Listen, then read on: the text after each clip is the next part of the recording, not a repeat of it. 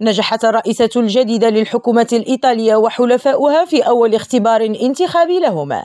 فقد أعيد انتخاب رئيس لومبارديا المنتهية ولايته فونتانا عضو رابطة الشمال بأكثر من 50% من الأصوات بعد الانتخابات الجهوية كما فاز روكا الذي حظي بدعم جميع أحزاب التحالف اليميني برئاسة جهة لاتزيو التي كان يحكمها اليسار حتى الآن. ولكن على خلفية نسبة الامتناع التاريخي عن التصويت يرى الخبراء أن انتصار اليمين ليس مكتملا.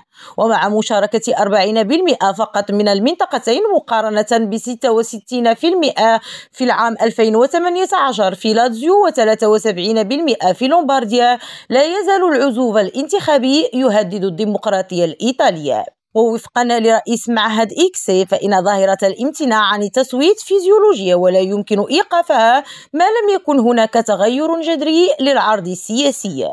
هاجر ريم راديو روما.